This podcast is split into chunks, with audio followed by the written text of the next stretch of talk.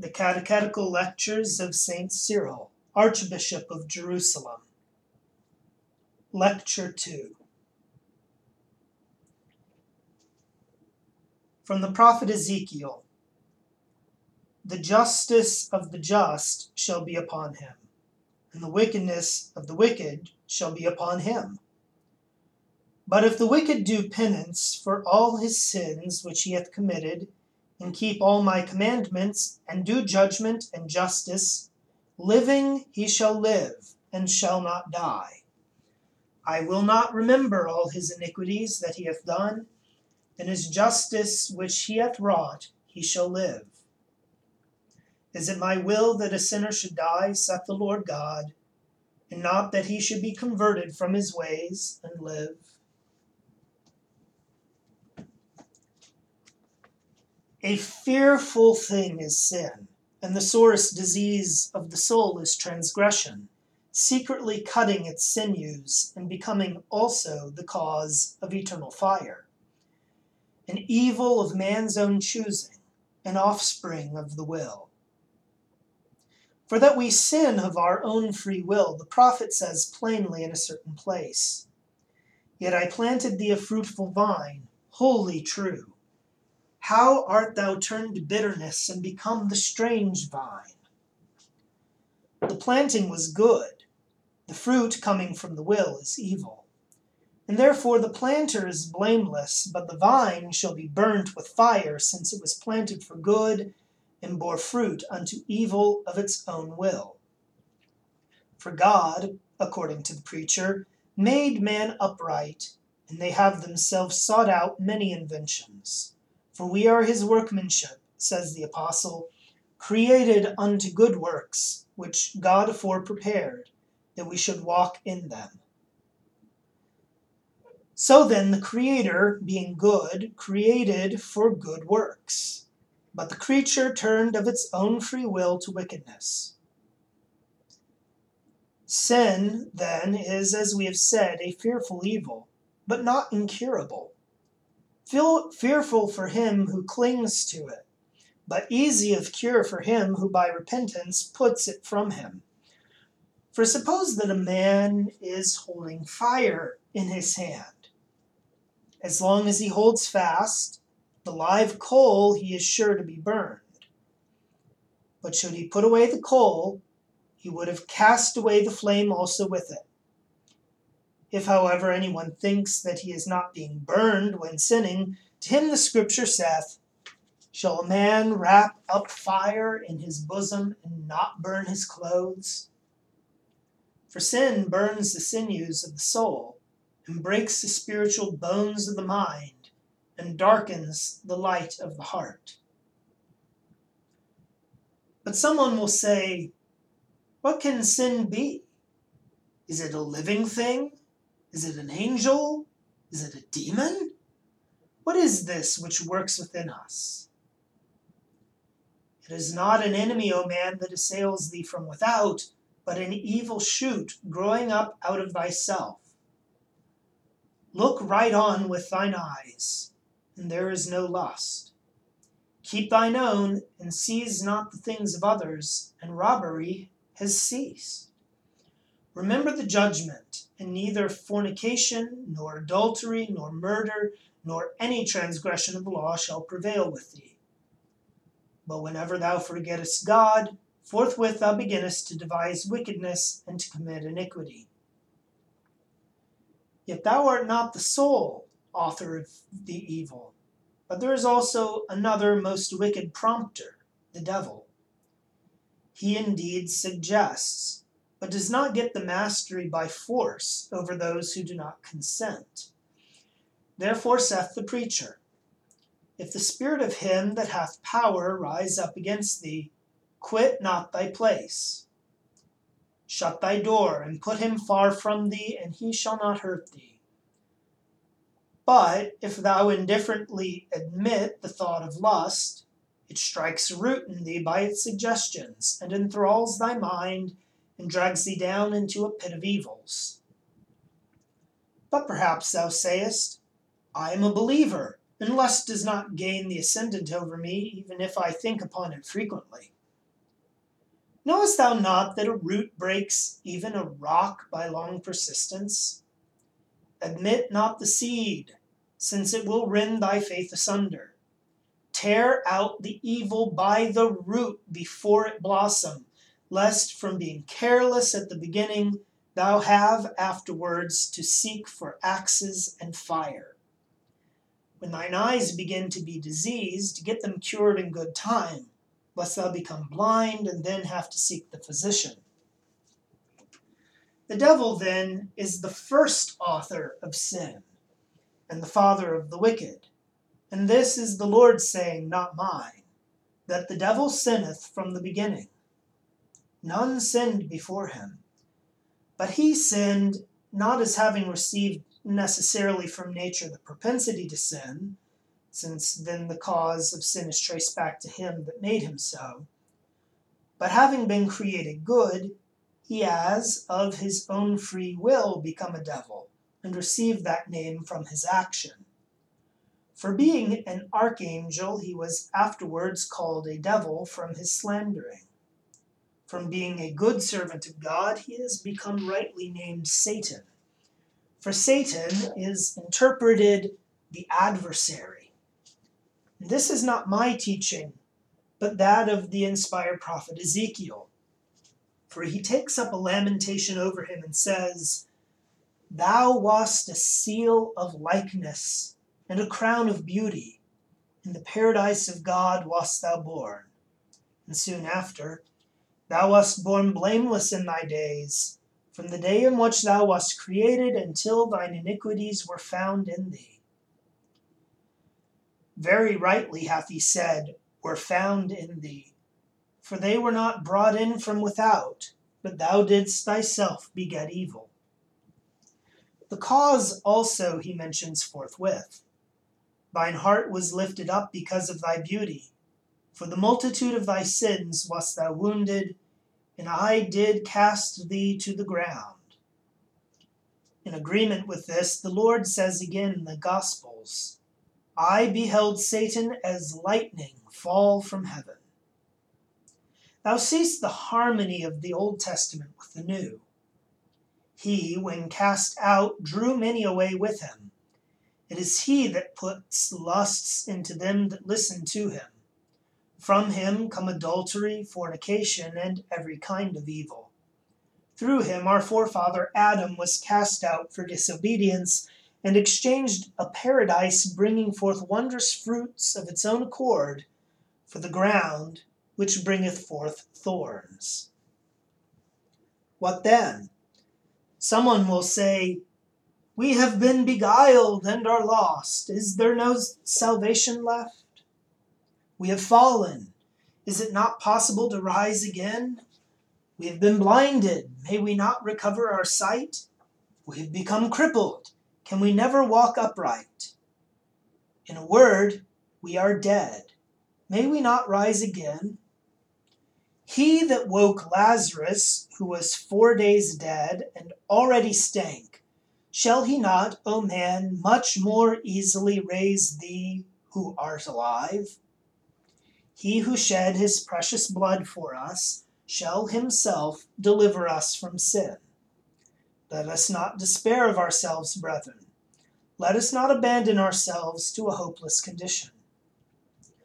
For it is a fearful thing not to believe in a hope of repentance. For he that looks not for salvation spares not to add evil to evil. But to him that hopes for cure, it is henceforth easy to be careful over himself. The robber who looks not for pardon grows desperate, but if he hopes for forgiveness, often comes to repentance. What then? Does the serpent cast its slaw? And shall we not cast off our sin? Thorny ground also, if cultivated well, is turned into fruitful. And is salvation to us irrecoverable? Nay, rather, our nature admits of salvation, but the will also is required. God is loving to man, and loving in no small measure. For say not, I have committed fornication and adultery, I have done dreadful things, and not once only, but often. Will he forgive? Will he grant pardon? Hear what the psalmist says How great is the multitude of thy goodness, O Lord! Thine accumulated offences surpass not the multitude of God's mercies. Thy wounds surpass not the great physician's skill. Only give thyself up in faith. Tell the physician thine ailment. Say thou also, like David, I said, I will confess me my sin unto the Lord. And the same shall be done in thy case, which he says forthwith, and thou forgavest the wickedness of my heart. Wouldst thou see the loving kindness of God, O thou that art lately come to the catechizing? Wouldst thou see the loving kindness of God and the abundance of his long suffering? Hear about Adam. Adam, God's first formed man, transgressed. Could he not at once have brought death upon him? But see what the Lord does in his great love towards man. He casts him out from paradise, for because of sin he was unworthy to live there. But he puts him to dwell over against paradise, that seeing whence he had fallen, and from what and into what estate he was brought down, he might afterwards be saved by repentance. Cain, the firstborn man, became his brother's murderer the inventor of evils, the first author of murders, and the first envious man. Yet after slaying his brother, to what is he condemned? Groaning and tremblings shalt thou be upon the earth. How great the offense! The sentence, how light! Even this then was truly loving kindness in God but little is yet in comparison with what follows. For consider what happened in the days of Noah. The giants sinned, and much wickedness was then spread over the earth. And because of this, the flood was to come upon them. And in the five hundredth year, God utters his threatening, but in the six hundredth, he brought the flood upon the earth. Seest thou the breadth of God's loving kindness extending to a hundred years? Could he not have done immediately what he did then after the hundred years? But he extended the time on purpose, granting a respite for repentance. Seest thou God's goodness? And if the men of that time had repented, they would not have missed the loving kindness of God. Come with me now to the other class, those who were saved by repentance. But perhaps even among women, someone will say, I have committed fornication and adultery. I have defiled my body by excesses of all kinds. Is there salvation for me? Turn thine eyes, O woman, upon Rahab, and look thou also for salvation. For if she who had been openly and publicly a harlot was saved by repentance, is not she who on some one occasion before receiving grace committed fornication to be saved by repentance and fasting? For inquire how she was saved. This only she said For your God is God in heaven and upon earth. Your God for her own she did not dare to say because of her wanton life. And if you wish to receive scriptural testimony of her having been saved, you have it written in the Psalms. I will make mention of Rahab and Babylon among them that know me. Oh, the greatness of God's loving kindness, making mention even of harlots in the scriptures. Nay, not simply, I will make mention of Rahab and Babylon, but with the addition among them that know me. There is then, in the case both of men and women alike, the salvation which is ushered in by repentance. Nay, more, if a whole people sin, this surpasses not the loving kindness of God. The people made a calf, Yet God ceased not from his loving kindness. Men denied God, but God denied not himself. These be thy gods, O Israel, they said. Yet again, as he was wont, the God of Israel became their Savior. And not only the people sinned, but also Aaron, the high priest. For it is Moses that says, And the anger of the Lord came upon Aaron, and I prayed for him, saith he, and God forgave him. What then? Did Moses praying for a high priest that sinned prevail with God? And shall not Jesus, his only begotten, prevail with God when he prays for us? And if he did not hinder Aaron because of his offense from entering upon the high priesthood, will he hinder thee who art come out from the Gentiles from entering into salvation? Only, O man, repent thou also in like manner, and grace is not forbidden thee. Render thy way of life henceforth unblameable, for God is truly loving unto man nor can all time worthily tell out his loving kindness. Nay, not if all the tongues of men unite together will they be able, even so, to declare any considerable part of his loving kindness. For we tell some part of what is written concerning his loving kindness to men, but how much he forgave the angels we know not. For them also he forgives, since one alone is without sin even Jesus, who purgeth our sins. And of them we have said enough. But if concerning us men thou wilt have other examples also set before thee, come on to the blessed David and take him for an example of repentance. Great as he was, he fell. After his sleep, walking in the eventide on the housetop, he cast a careless look and felt a human passion. His sin was completed, but there died not with it his candor concerning the confession of his fault. Nathan the prophet came, a swift accuser and a healer of the wound. The Lord is wroth, he says, and thou hast sinned. So spake the subject to the reigning king. But David the king was not indignant, for he regarded not the speaker, but God who had sent him.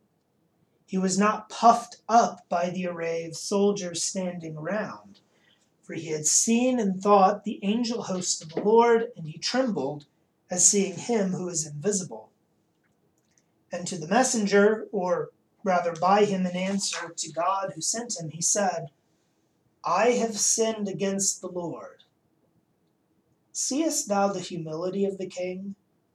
Seest thou his confession? For had he been convicted by anyone? Were many privy to the matter? The deed was quickly done, and straightway the prophet appeared as accuser, and the offender confesses the fault. And because he candidly confessed, he received a most speedy cure.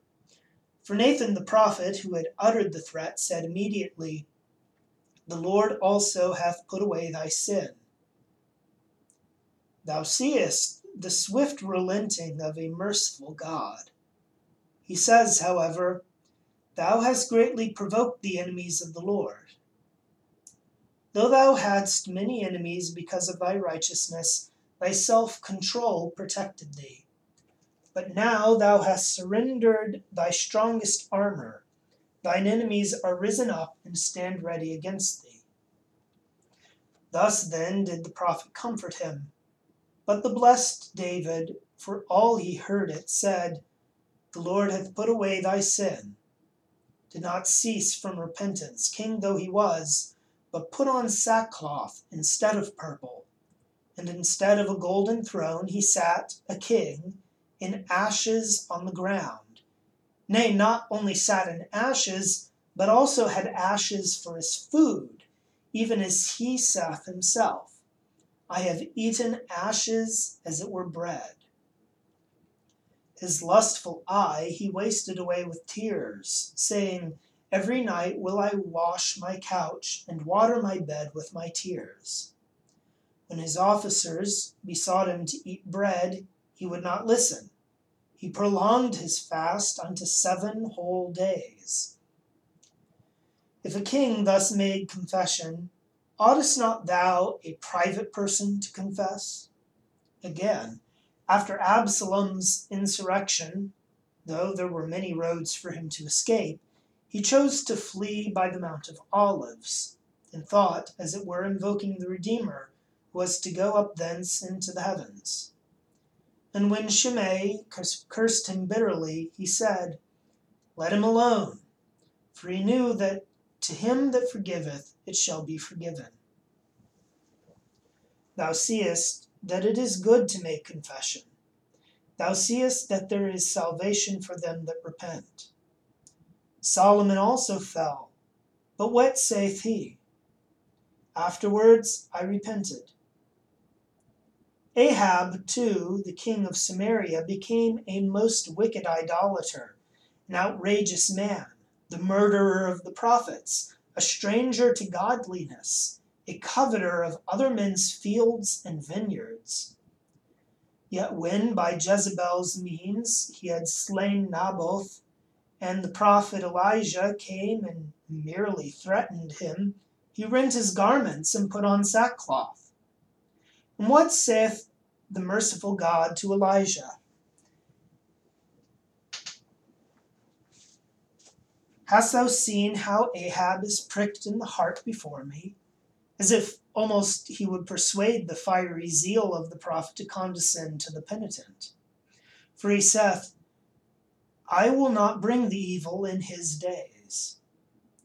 Though after this forgiveness he was sure not to depart from his wickedness, nevertheless the forgiving God forgave him, not as being ignorant of the future, but as granting a forgiveness corresponding to his present season of repentance. For it is the part of a righteous judge to give sentence according to each case that has occurred. Again, Jeroboam was standing at the altar sacrificing to the idols. His hand became withered because he commanded the prophet who reproved him to be seized. But having by experience learned the power of the man before him, he says, Entreat the face of the Lord thy God. And because of this saying, his hand was restored again.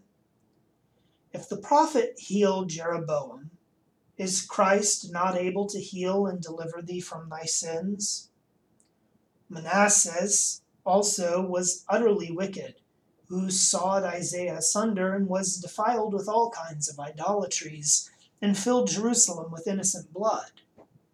But having been led captive to Babylon, he used his experience of misfortune for a healing course of repentance. For the scripture saith that Manasseh humbled himself before the Lord and prayed, and the Lord heard him and brought him back to his kingdom. If he who sawed the prophet asunder was saved by repentance, shall not thou then, having done no such great wickedness, be saved? Take heed, lest without reason thou mistrust the power of repentance. Wouldst thou know what power repentance has? Wouldst thou know the strong weapon of salvation and learn what the force of confession is? Hezekiah, by means of confession, routed a hundred and fourscore and five thousand of his enemies. Great thing verily was this, but still small in comparison with what remains to be told. For the same king by repentance obtained the recall of a divine sentence which had already gone forth. For when he had fallen sick, Isaiah said to him, Set thine house in order, for thou shalt die and not live. What expectation remained, what hope of recovery, when the prophet said, For thou shalt die? Yet Hezekiah did not desist from repentance, but remembering what is written, When thou shalt turn and lament, then shalt thou be saved, he turned to the wall, And from his bed, lifting his mind to heaven, for the thickness of walls is no hindrance to prayers sent up with devotion, he said, Remember me, O Lord, for it is sufficient for my healing that thou remember me. Thou art not subject to times, but art thyself the giver of the law of life. For our life depends not on a nativity, nor on a conjunction of stars, as some idly talk, but both of life and its duration. Then thou art thyself the lawgiver according to thy will and he who could not hope to live because of the prophetic sentence had fifteen years added to his life. And for the sign, the sun ran backward in his course. Well, then, for Hezekiah's sake, the sun turned back, but for Christ, the sun was eclipsed, not retracing his steps, but suffering eclipse and therefore showing the difference between them, I mean Hezekiah and Jesus. The former prevailed to the cancelling of God's decree. And cannot Jesus grant remission of sins? Turn and bewail thyself, shut thy door, and pray to be forgiven. Pray that he may remove from thee the burning flames. For confession has power to quench even fire power to tame even lions. But if thou disbelieve, consider what befell Ananias and his companions. What streams did they pour out? How many vessels of water could quench the flame that rose up forty nine cubits high? Nay, but where the flame mounted up a little too high, faith was there poured out as a river and there spake they the spell against all ills. Righteous art thou, O Lord, in all the things that thou hast done to us, for we have sinned and transgressed thy law. And their repentance quelled the flames. If thou believest not that repentance is able to quench the fire of hell, learn it from what happened in regard to Hananiah. But some keen hearer will say, those men God rescued justly in that case, because they refused to commit idolatry. God gave them that power. And since this thought has occurred, I come next to a different example of penitence. What thinkest thou of Nebuchadnezzar? Hast thou not heard out of the scriptures that he was bloodthirsty, fierce, lion like in disposition? Hast thou not heard that he brought out the bones of the kings from their graves into the light? Hast thou not heard that he carried the people away captive? Hast thou not heard that he put out the eyes of the king after he had already seen his children slain? Hast thou not heard that he brake in pieces the cherubim?